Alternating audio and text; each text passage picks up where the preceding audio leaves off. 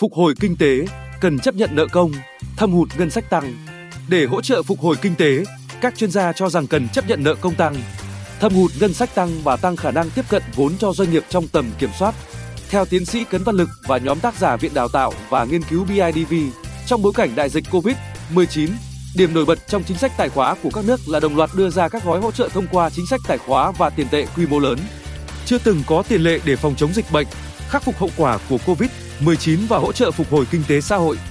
Việt Nam đã triển khai hàng loạt gói hỗ trợ tài khóa, gồm cả an sinh xã hội, từ đầu năm 2021 đến nay với tổng giá trị khoảng 130.570 tỷ đồng, tương đương 1,64% GDP năm 2020.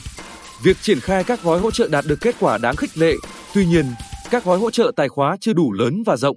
Việc thực hiện các gói hỗ trợ còn chậm, nhất là gói cho